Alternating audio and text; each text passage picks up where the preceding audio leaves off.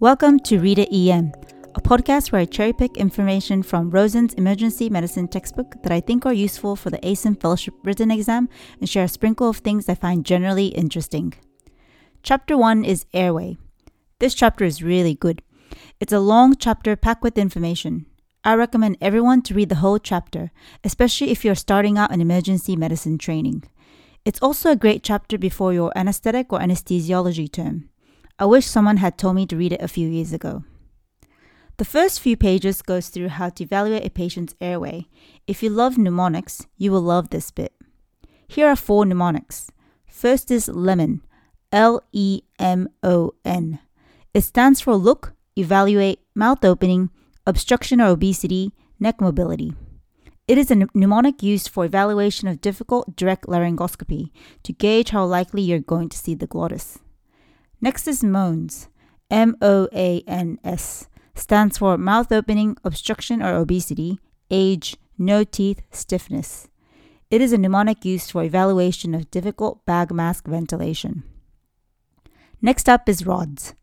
R O D S stands for restricted mouth opening, obstruction or obesity, distorted anatomy, stiffness.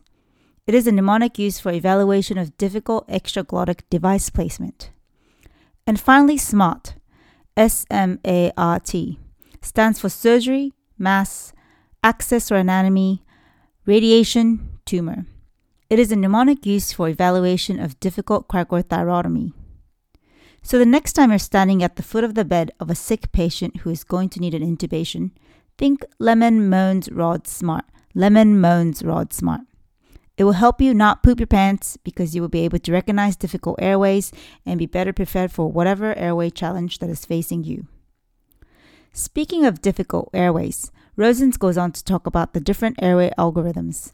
There are four flowcharts. 1. Main emergency airway management. 2. Crash airway algorithm. 3. Difficult airway algorithm. And 4. Failed airway algorithm. If you know these algorithms like the back of your hand, I think you'll be pretty well set. And remember, unless you're in whoop whoop and it's just you, always seek help and call your anesthetic colleagues. To my non Aussie listeners, whoop whoop means middle of nowhere. It's the cutest word. Rosens then goes on to talk about different methods of intubation RSI, delayed sequence intubation, blind nasotracheal intubation, awake oral intubation. It's not a very long section and worth reading. The next is my favorite mnemonic, the seven P's of RSI. The seven P's are preparation, pre oxygenation, pre treatment, paralysis with induction, positioning, placement of tube, and post intubation management.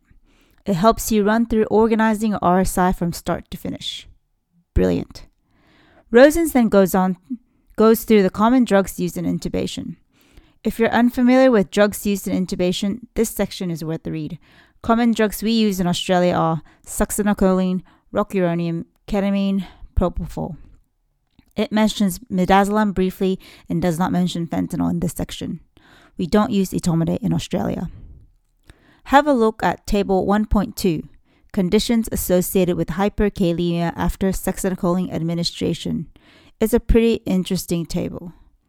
The next section discussed how to modify intubation in different clinical circumstances asthma, raised ICP, hypertension, and shock. It's a good read. The final section is on a rather thorough look at the different airway devices and techniques that may be available to emergency physicians. Knowing them might make you look smart in front of an anesthetist that is testing you on all the cool equipment they use. That's it for chapter one. Thanks for tuning in.